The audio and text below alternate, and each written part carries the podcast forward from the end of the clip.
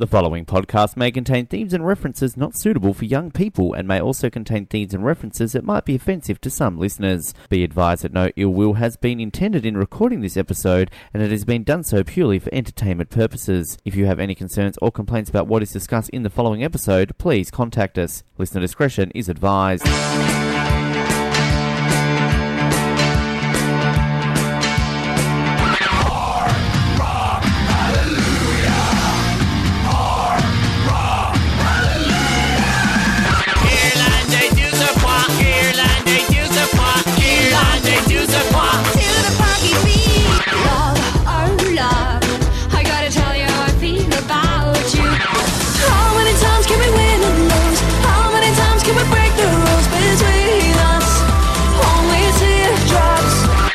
It's time to frock up, put on the sequence, and say Guten Tag from Liverpool. We bring you Australia's Original. Eurovision podcast, Eurovision! Direct from the Eurovision capital of Australia. Sydney. Now, here's your host, Ben Navotova. It is Eurovision, your favourite Eurovision podcast, Australia's original Eurovision podcast, as we are here for a special episode, an episode in July. We only usually talk to you in May, but for some reason we thought, well, screw it, let's talk to you in July because we like you and you like us.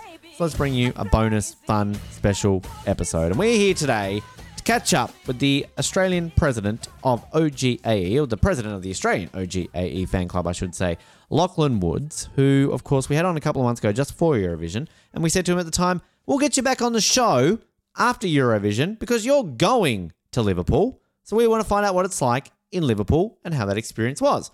That's exactly what we've done today. We're going to speak to Lockie about his time, about what it was like performing, well, not performing, seeing the performances. He performed secretly. He was in Voyager. He was uh, the, the backup singer.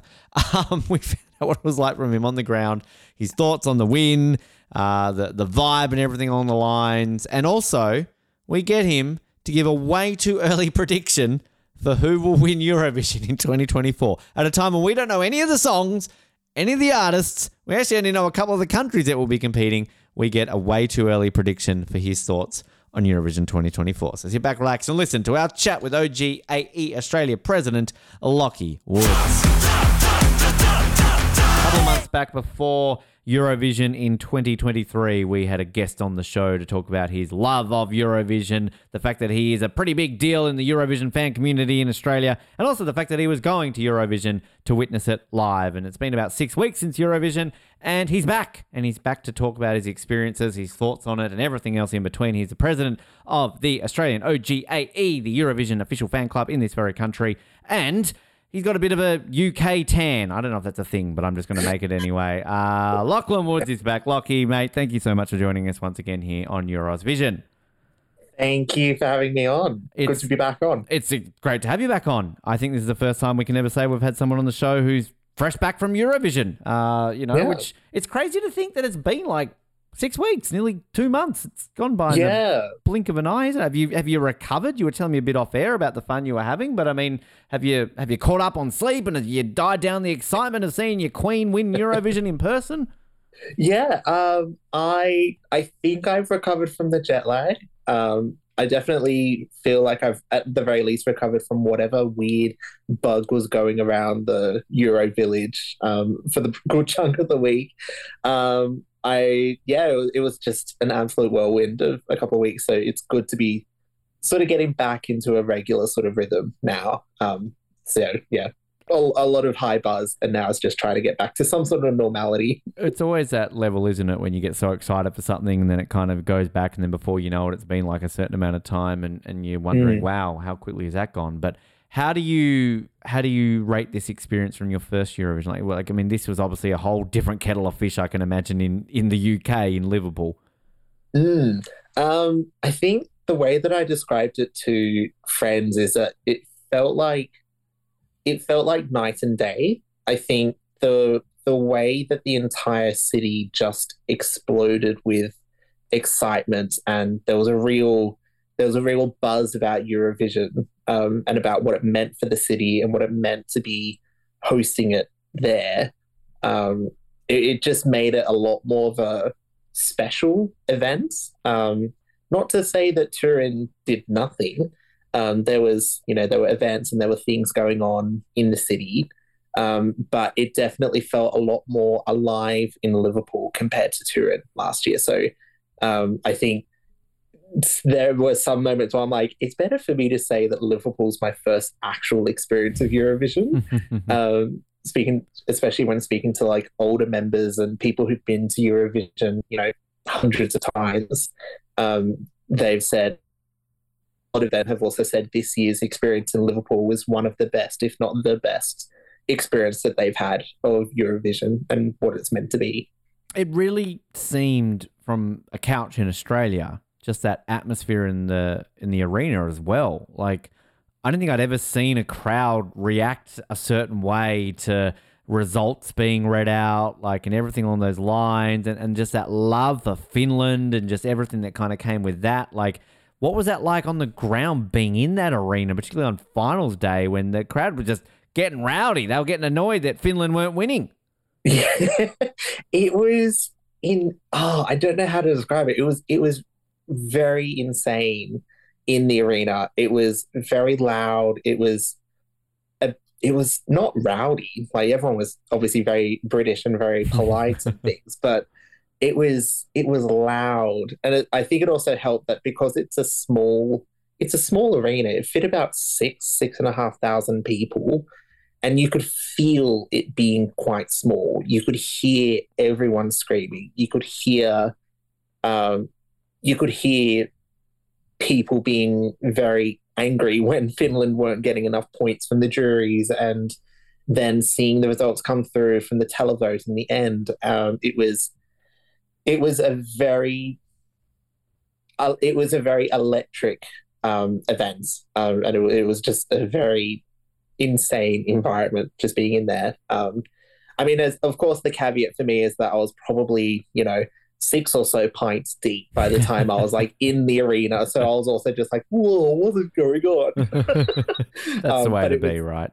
exactly. Yeah. Which It, it was just a lot of fun. I- Yeah. I, I can imagine too, just getting soaked up in that atmosphere, alcohol or not, just like the the absolute passion in that arena. Because as we talked about before you went, of course, Lockie. I mean, it was a great year just in terms of some of the songs and. You know, Mm. really, our top two were just amazing. Like, you know, like even if Loreen hadn't won, you still would have been satisfied that Finland wins and other way around. And I think this will be a year that maybe in 10 years time you might remember cha cha cha more than you remember tattoo but like it still kind of shows the the depth i think of the top two of this year which i Mm. think is is showed what a strong year and, and the fandom because i mean you know, I feel a bit disrespectful to Lorraine that there was obviously passion for her winning as well, of course, and the history that she created. But I think kind of just the, the level of that passion that it seemed from Finland's fan base uh, kind of Yeah. came across a little bit more. Yeah, um, I think it's like on the ground, a lot of people were talking about like being stuck on the Käärijä train. It was just a lot of a lot of people getting very much swept up into the atmosphere of Käärijä and the the campness of the performance on stage. Um, but at the same time, it was a solid performance. It was a really engaging performance. He got the crowd involved. It was it's a banger of a song as well. So I think he ticked all the boxes of what you would expect from a really strong performance. And you know, even with even with you know the strong televote, he did also still have a strong jury vote Mm. result as well. I think it, off the top of my head, he came like third or fourth in the final result in the juries as overall. So it still did well and it was responded to well by juries. Um, so yeah, I think overall, um, yes, it was a two horse race between Sweden and Finland, but overall, it yeah, it would it was just great either way if regardless of whether Sweden or Finland won. Yeah. I think Jared, as he said, sort of on our wrap up show, and I agree with him. He said that as great as you know Käärijä was, it, it felt like Loreen's performance felt like a winner's performance. Like you, you kind of saw her perform, and you just kind of get that feeling, you get that vibe that she was just Yeah. on point. And I don't know, if, like, did you feel that in the arena at that point as well? Um, to an extent, I guess. Of course, the main caveat is that um, Lorraine's performance, like watching it back and watching the like YouTube and watching the like SBS and YouTube stream of the performances again, it looked amazing on TV. Mm. In the arena, the box was very tiny. Like Right. the sandwich press is Hmm. small. So I was like, oh, you know, you could see a semblance of what Lorraine was doing. And obviously you could hear the performance, and her performance was musically incredible. Um, but obviously I couldn't really see a whole lot of it. But from what I could see, it looked great.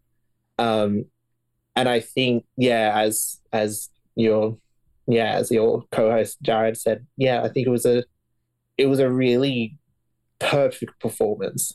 And I mean, I, I may have been biased. Sweden was my favorite going into the contest, and as soon as I watched her win the Melodifestivalen and Grand Final, I was like, she's done it. Like literally, this is if this doesn't win, it will be a shock. There obviously it will depend on how the other entries went. But yeah, I think it was Lorraine's it was Lorraine's year to lose, and she clearly knocked it out of the park and did really well across both the jury and the televote. It's an interesting point you make about that, seeing it in person versus on TV, because I saw a couple of fan videos from the arena of Käärijä's performance and just it looked epic. That looked like to one to be in the crowd with. And I can imagine, say, like yeah, Voyager, I can imagine that was one. If you're in the crowd, it's got like that real like intensity of having a live crowd around you. And not to take away from Loreen's performance, but I can kind of maybe see the difference, which I guess it always it's one of these events where viewing it in person is a much different experience to me sitting on a couch when some of his, of course, most of it, let's be honest, is made for TV. Whereas if you're Mm. watching it, you're not seeing those elements that you are when you're on a couch back home in Australia.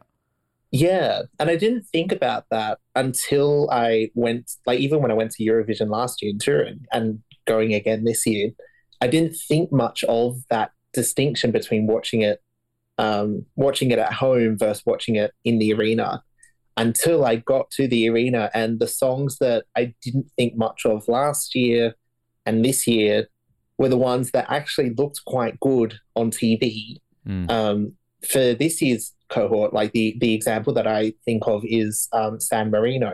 Mm. In the in the arena, it looked a bit stock standard. It just looked like the band was just stuck on stage.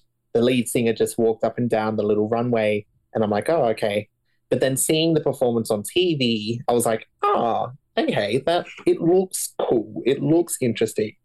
Um, they did what they could with the song, but um, the I'm still dirty, Lockie. I only discovered recently that Eiffel 65 were in their their televote off, and they didn't like. I, I'm a mad Eiffel 65 Blue fan, and the fact that they had a chance to represent San Marino in in Yeah. Eurovision, I was dirty on that. Oh, I I mean, I only watch bits and pieces of the San Marino I final. think everyone not does. Doesn't it go on for about eight months? So It's it's ridiculous. I think it's still going right now. I think it just Yeah, yeah. started, didn't it, for next year? Uh, May as well have. It's crazy Mm-hmm. though. Like it's it's always that element of kind of that. But I mean, you talked up your love of Loreen before you went Yeah. to see her live. What was that experience like? And did you get like any close, any stories? Did you stalk her with her after parties? Did you kind of you know hunt her down? um, I did not do any stalking. Um, Yet. and I can. I was like, uh, if any like you know intelligence officers or police officers are listening, no, I did not. You tell me off It air. Don't worry, good. it's all good. Yeah, off the record. Um, no, so I mean, Loreen, from speaking to people who were at like the turquoise carpet, I wasn't at it myself, but speaking to people who were at the turquoise carpet and just generally from different delegations, Loreen was very difficult to get access to um, because of the fact that she was such a popular artist. Um, her time was scheduled to a T, so it was very difficult to see her. You didn't really have that ability to see her around. But I stood in the grand final near the very back of the floor, Mhm. at the basically right near the green room area. And I was able to turn around and I had like a direct line of sight for Loreen. Oh, There you go. The Swedish were sitting. And I was able to just like turn around and watch her win and watch her with the votes coming through. And I was just like, oh, I it was just so I was so happy for her seeing the results come through and seeing the points and seeing, yeah, and seeing the outcome at the end of her just being in absolute shock. It was um, Fantastic. because, yeah, because there was still an element of I don't. There was still some people saying, "Oh, Finland could do it," yeah. you know. Yeah. So, yeah, it was. It was just. you were that close though, Lockie. Like that's the main thing, right? Like you Ex- know, you breathe the same air as Loreen. Exactly. I was like, I was in the presence of a queen. I'm happy. Yeah, exactly. that that's all you need. Which, uh, you know, sometimes there's those moments in life you can just say you've done that, sort of along that way. I have to ask about Voyager. I, I mean, obviously Yeah. finishing ninth, great performance. I mean, it's just that was just a song that just to me was even better live, and I obviously Mm. loved it. And they're, they're obviously come back to Australia. They've had a sold out tour here. I, I, I, I missed out on tickets. I wanted to go see them the other, a couple of weeks ago, but I sadly missed out on, on tickets to be able to go see them. So they're obviously doing great guns. They've got a new album just about to come out now off the back of this. But I Mm. mean, your thoughts on, on, on Voyager, and did you get to rub shoulders with any of the guys from Voyager at all uh, over there in any events? Yeah. Um. So I guess so. Firstly, like Voyager's performance was incredible. It was, um, it was really incredible seeing them in the semi-final. I hadn't really seen or um heard much from the rehearsals and how the rehearsals went. So I was going into the semi semi-final very blind as to what was going to show, and I was absolutely blown away with the performance and the car on the stage. Yeah. that was that was just a touch perfection and worked perfectly with the whole theme of a 80s 80s synth metal type song. It just worked really perfectly with the idea. Um, and then of course it was just confirmed that it was a really solid performance when the results came out that they had won the semi-final as well. Um, I I'm not a huge stats person myself, but as far as I can tell, it's one of the only times I think the it's one of them like two times that Australia's won like the semi final. The last time we did it was Dami Yeah, I think that's right. in yeah. 2016. So it's like it's a big deal that we won a semi final Yeah. as well. And I think that's something that regardless of the outcome in the grand final of, you know, doing well with the jury, not so well with the televote, but still coming ninth overall, we can still say, but we won the second semi final. And that's something that On purely a televote too. When we traditionally Yeah. suck, as we saw in the final, we don't do too well with the televote, right? Yeah, I mean, the I'll probably talk about the televote a bit later, but like, there's a big caveat when it comes to televote for this year generally that Sweden and Finland hoovered up so many points from the countries Mm. that it was very difficult for most other countries to get points. It was so. I think it it was going to be hard for Australia to get televote points in the grand final, regardless of us making it through or not. Um, but yeah, we made we won the semi final. I'm happy with that. Um, I was able to meet Voyager on the ground, um, and like we were very lucky to have worked with um, SBS um, and other um, Eurovision fan community um, organizations in Australia, in particular Euro Club Perth, uh, to organize a meetup of fans with Right. um, Voyager just before they were going to their rehearsals for the second semi final. So Nice. it was a lot of fun. Um, I nerdily talked about the fact that Danny and I are both lawyers by day. so, Why not? yeah. Um, I wanted to ask, I asked him about this other project that he did on the sideline leading into Eurovision, where he wrote a song about the abolition of the Administrative Appeals Tribunal for the Australian Administrative Law Conference. Um, Wow. that must have been a mouthful to get through a chorus of that song. oh, it, it, it was just, oh, it, it's a very nerdy song. There are so many in jokes. I'll send the link to you later. Oh, please it's do. just incredible. Wow. Um, but yeah, and I was also able to, and I think you said before, like they came back and they've done their Australian tour. Um, I went to their final show in Canberra. It was Bastard. literally like, it was like 10 minutes up the road from where I live. So I was like, why not? It would be great. Um, and I also was like, you know what? Stuff it. I booked VIP tickets as well. So I got to like meet up with them again. And they're like, oh, Lachlan, what are you doing Wow. here? And I'm like, there you go. That's the, awesome. the the Eurovision nerd at a metal concert. hey, you've got to you've got to break your cherry somewhere with that, right? And it it it, it, it, it works. It counts. It it was a it was an it was an experience. Yeah. Um, safe to say. Which uh, do you find like fans at a Voyager concert? Are they like majority metal fans with a few sprinkling of Eurovision fans? Because I mean, maybe a couple of years ago, you're not going to have those Eurovision fans, and after Australia decides last year, then mix it up with this year, and and they, I'm guessing they they perform Promises, and of course they perform last year's song as well. Is that sort of a bit of a caveat for the Eurovision fans? Yes, yeah, they they perform both Dreamer and um, Yep. Promise, um, but they it was definitely more so designed for their diehard fans. They did like a lot of their songs from I think they've been together for like fifteen years. Mm, they've been together Like for quite some time. Yeah, Yeah, so they sort of went through their whole discography. the Era. Tour, the Voyager's Era Tour. Screw Yes, Taylor it- Swift. Voyager did it first. it was it was incredible. Um, and as someone that lit, I I mean I said it to them point blank at the VIP tour. I'm like, look, I'm coming into this concert completely blind. I only know two songs of yours, so whatever happens tonight, we'll see how it goes. Um, so it was great to just get a bit of a taste test of what their other music is like. Um, Right. I'm not a metalhead, but definitely am now on the Voyager train. Like their Good. music is great. We Yeah. like that. We like that. That's that's great. Great to see. Just touching quickly on next year's Eurovision, we were talking a little bit about next year, sort of the situation right now. Obviously, Sweden. We're going to have Mm. uh, a bit of a four cities are in are in the process of going for this, of course. Uh, but the interesting one you were telling me about Stockholm. Now they wanted to have this at their big football arena, the fifty thousand seat Friends Arena.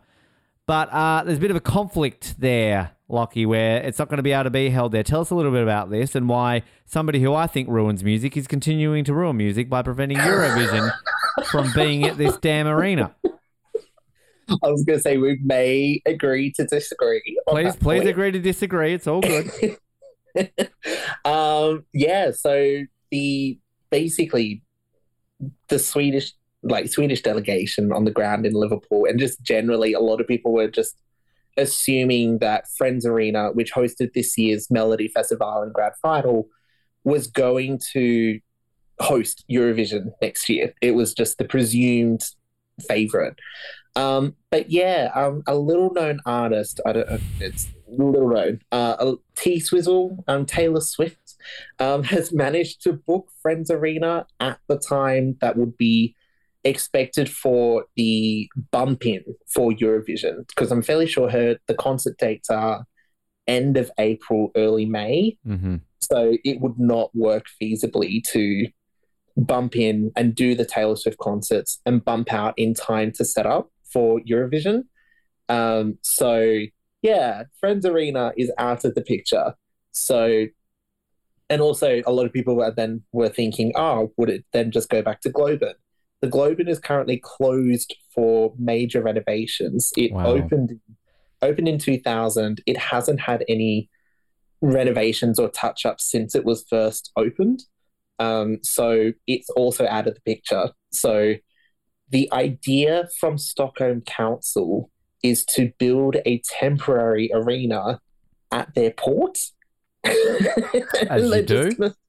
As you do, you know, it, it's it is an interesting proposal that they put forward. Um, it kind of makes sense because if you've if you've been to Stockholm and if you sort of know a little bit about like sort of the layout of the city, the port is very central to the city. Um, it's right, it's near the main central train station of Stockholm. It's very easy to get to no matter where you are in the city and the suburbs and like surrounding cities as well. So it kind of makes sense, but it also comes down to how are you gonna how are you gonna build it to meet the standards that are expected by the EBU? You also need to build a media center near there. You need the other bits of infrastructure. You can't just build a single arena or just like a single thing with four walls and say this is the arena for Eurovision. Yeah. Um, there's more and- to it. And it's also a case of Stockholm necessarily hasn't won the bid, right? There's still three other cities going for it. So, you know, it's kind of, you've got to put that, that bid case in. Fascinating. Have you got your tickets already? Have you got that weekend booked for for Sweden? Obviously, you don't know what city you're going to yet, Lockie. But Yeah. is three in a row? Is that going to happen next year? Um, look, my at the moment my bank accounts say no. um, this year, like the going to the UK, I knew was going to be expensive, but now coming back to Australia and being in the midst of a cost of living crisis, I'm looking at my finances and I'm like, I don't think I could push it to three years in a row at the moment. So But 50 years uh, since ABBA, you know they're showing up. I don't care what they all say in those interviews. They are showing up next year. It will happen. They will get given a billion dollars. They'll fucking perform it in a bloody shop corner if as long as ABBA comes up. 50 years, they cannot not show up next year.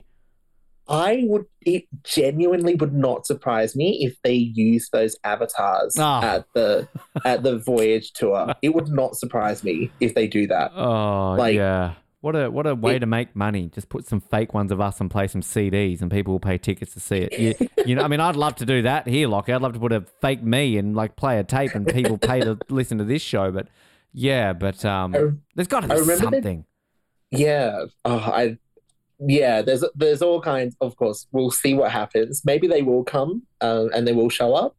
Um, but I think just because of how expensive it was this year, I it's still a I don't know if I'm gonna go next year. And also Stockholm and Sweden in general is a very expensive country to travel to. Um, even when I was like pre-COVID, I was living in Ireland at the time and I was just like traveling around and I did like a single weekend in Sweden, and I was like, every single time I was tapping, I saw the conversion to Aussie dollars, and I was like, Ouch. oh my, oh my god, you know, twenty dollars for a schooner equivalent. I'm like, Oh. I I can't do that for like a couple. I can't do that for like a week and a bit. so lots of um, lotto tickets. You're saying between now and next year. Yes, yeah. Um, I live across the road from a news agency, so I might just like, pop into the pop in there, get a couple of whatever. I don't even. I've never done lotto. I'm like, I don't know what the phrases are, but I'll just get some lotto tickets Yeah. and hope for the best. I think I've done it twice in my life. I think I won some money on both times, but I gave up because I'm, I'm not like a million. Let's say, you know, I'm still doing this podcast Lockie, but it's more of a case of like, you know, like gambling's always one of those things that, like, if you're into it, you're into it. If you're not, you're not. And it's like yeah, Melbourne I Cup, find- sure, ticket every now and then, sure, but yeah, I, I like my money. I like money, and I like to spend it, not waste it. yeah. I got stuck in a conversation with some people. Like I think they were British, and they were talking about the Eurovision betting world and like the different types of bets that you can put down. Um, for example, you know, you can put the obvious ones of like which one's going to win, which one's going to come dead last, um, which countries are going to get, uh, any country is going to get zero points. Hmm. Um, yeah, there's all kinds of other weird bits of bets that just pop up here and there. And I was just sitting there like, I'm not a betting person, but oh my god, why? Why? Like, why? I blame America. They they would do like Super Bowl. It came down to like you could what color shoes are the referee going to wear? Like you know, Yeah. coin toss. Like they they would have the weirdest things you could bet on. Uh, it was It like was- Vegas odds, and it was just yeah, yeah, very very It- strange. Uh, I, I I mean let let's let's put this out into the universe right now, Lockie. This is an impossible question because we don't know any songs that are going to be next year. But let's let's let's call this right now. Ten months from Eurovision 2024. Who's winning Eurovision in 20? Come on, you can get this right. I can play this in ten months' time. I get you on this show in nine months' time and go, hey, remember you said that you know Monaco are coming back, so they're going to win it. So like you know, like I mean, what? Give us give us a a, a way too early prediction for Eurovision 2024. I, huh, mm, huh, I have a feeling we are going to see a very weird situation where, just given the state of the economy around the world, Germany might take the crown again. Oh, Rob this year shouldn't have been last. Blood and glitter. Come on, that was some bullshit. it was it was very intense at the beginning. It was very weird in the arena. It was like intense at the beginning, and then it sort of petered out Mm, throughout okay. the song. Um, but yeah, I it. I, I do feel a bit sorry for the guys. They clearly put a lot of effort in and they tried best. from the UK, that was not a second last song. I'm sorry. Come on. That was that was rough in the arena. Um, like like I said before, in the grand final, I was near the green room, and I was where I was standing was basically I had the UK, Italy, Belgium right behind me, and when the televote result came through for the UK, um, Mae did her like, you know, hello, thank you, la la la. Cameras moved away, and I felt so bad. She like burst into tears Mm, shit. and very quickly the entire delegation they just left the arena which makes Shit. sense like Wow. clearly yeah. it's it's a lot to take on as a young as a young performer um this is like this is literally her first big performance she's ever done there was so much expectation riding on her Yeah. and then to get that televote result um, was yeah it was very disappointing but i think it also comes back to what i had said before about sweden and finland hoovered up so many points that it all the other countries just got the scraps and it just happened in this instance that the uk got i think it was like nine points from the televote or something like that it was Yeah, it's pretty low. Well, they went back to their traditional spot at the bottom, right? I mean, we all know that Yeah. Sam Ryder was an anomaly and such an overrated song, but we won't get into that anymore. Uh, but Germany, you, you said Germany. You said Germany. I've said Germany. Okay. I'm just going to go with Germany. Why not? Guten Tag, Danke. Uh, they'll, they'll, they'll, they'll take that on board, right? We'll, we'll, we'll like that. And uh, I mentioned, you know, the prospect of Monaco. We know Luxembourg are back next year. yes, I am so excited about Luxembourg being back. Yeah. Um, as someone with Dutch heritage, I'm like, yeah, Benelux is back again. Yes, I'm, Um, I'm excited to see because I, I just I love it when you kind of have these small sort of micro nations. That's why I'm always on Team San Marino. You know, I love it when you got like a Yeah. small country. So bring on Luxembourg. I'm excited as well because they've also just announced in the last couple of days that they're going to be doing a um, national final Oh, fantastic. as well. Great. So, and they've set the date. I think it's going to be January the 30th or something like that. So they've already, I think they're the first country that has officially put forward a, a time for when their national final is going to be. So, yeah, I'm Well, very I- excited. I, I, I would be very happy with Germany winning it. I, I, I love Germany, so I'm always on board with that. But I'm calling it right now. Luxembourg on their return to Eurovision will win. That's what I'm Yeah. saying. There you go. Screw it. They'll do, they'll do a Serbia 2007. Yeah, You on know. debut. Well, not Yeah. debut, but like a return, I guess. Debut-ish, yeah. uh, debut-ish. it's been a while. May as well be. Uh, Lockie, such a pleasure to have you back on the show. We'll get you on. We're, we're going to be doing Junior Eurovision this year. So um, we, we did it a few years ago and thought we'd never do it again, but uh, we've committed to doing Junior. So if you're around and feel like trying to be nice about children, then maybe we'll get you back on and not be too mean to them. Uh, Well, so- I I have many I have many thoughts about Junior Eurovision, um, but yeah, oh, it's a bit weird. Anyway, It's- yeah, I do. I can remember it was at 2019. I think we did it, and I think I think France win that year. I can't. Remember. The song wasn't bad. Like it was actually like okay, this is a bit catchy. This is out of all the you know however many one. This is the one I would listen to again. Could I tell you how that song goes anymore? No, but No. at the time I was like, not bad. Now Yeah. couldn't remember it to save my life. So yeah, we'll we'll have that. Uh, but again, Lockie, pleasure. Thank you for joining us, and uh, as always, uh, we'll we'll we'll enjoy more Eurovision in the future, sometime together as well. amazing. Thank you so much, man. And a massive thanks to Lockie for his time. Great to learn a little bit more about that. We've had so many interviews this year. What's going on here? And it's the same person on twice each time with now Brooke and Lockie. So you come on Eurovision, EurOzvision, we get you a couple of weeks back afterwards. So uh, there we go with that. But thanks, Lockie, for his time on the show today. Don't really have a whole lot more to report on what we've got coming up next. It's kind of that rare opportunity where we don't have a lot in the next couple of months. We'll be a bit stagnant for a while, but as you heard in our coverage a couple of months ago, we're probably going to do Junior Eurovision again because why not? Let's let's keep the uh, the excitement rolling for Junior Eurovision. You mentioned uh, you heard me mention there to Lockie about that, so we can uh, do that later on in the year, and then we'll be back next year with our coverage of 2024 in Sweden. Where I'm saying, ABBA, ABBA will be there. It's happening. It's happening. It will happen. I can almost guarantee you, if ABBA right now said to Sweden, "Hey guys, 50th anniversary, we're back," all right, they would tell Taylor Swift to fuck off out of Friends Arena, and you would get ABBA in there, and you would get Eurovision. That's how you do it, Sweden. That's how you get Friends Arena. Bye bye, Tay Tay. Hello, ABBA.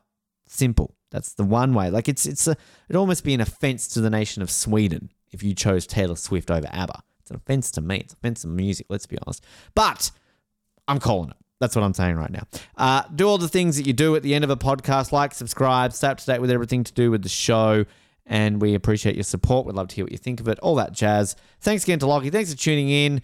Let's close out with some more Loreen, shall we? Because why not? We like to hear this song at One Eurovision. Eurovision. I keep calling One Eurovision One Eurovision. It's so confusing the name of the show. Shut up, Ben. Here's Loreen. We'll speak to you next time here on EurOzvision.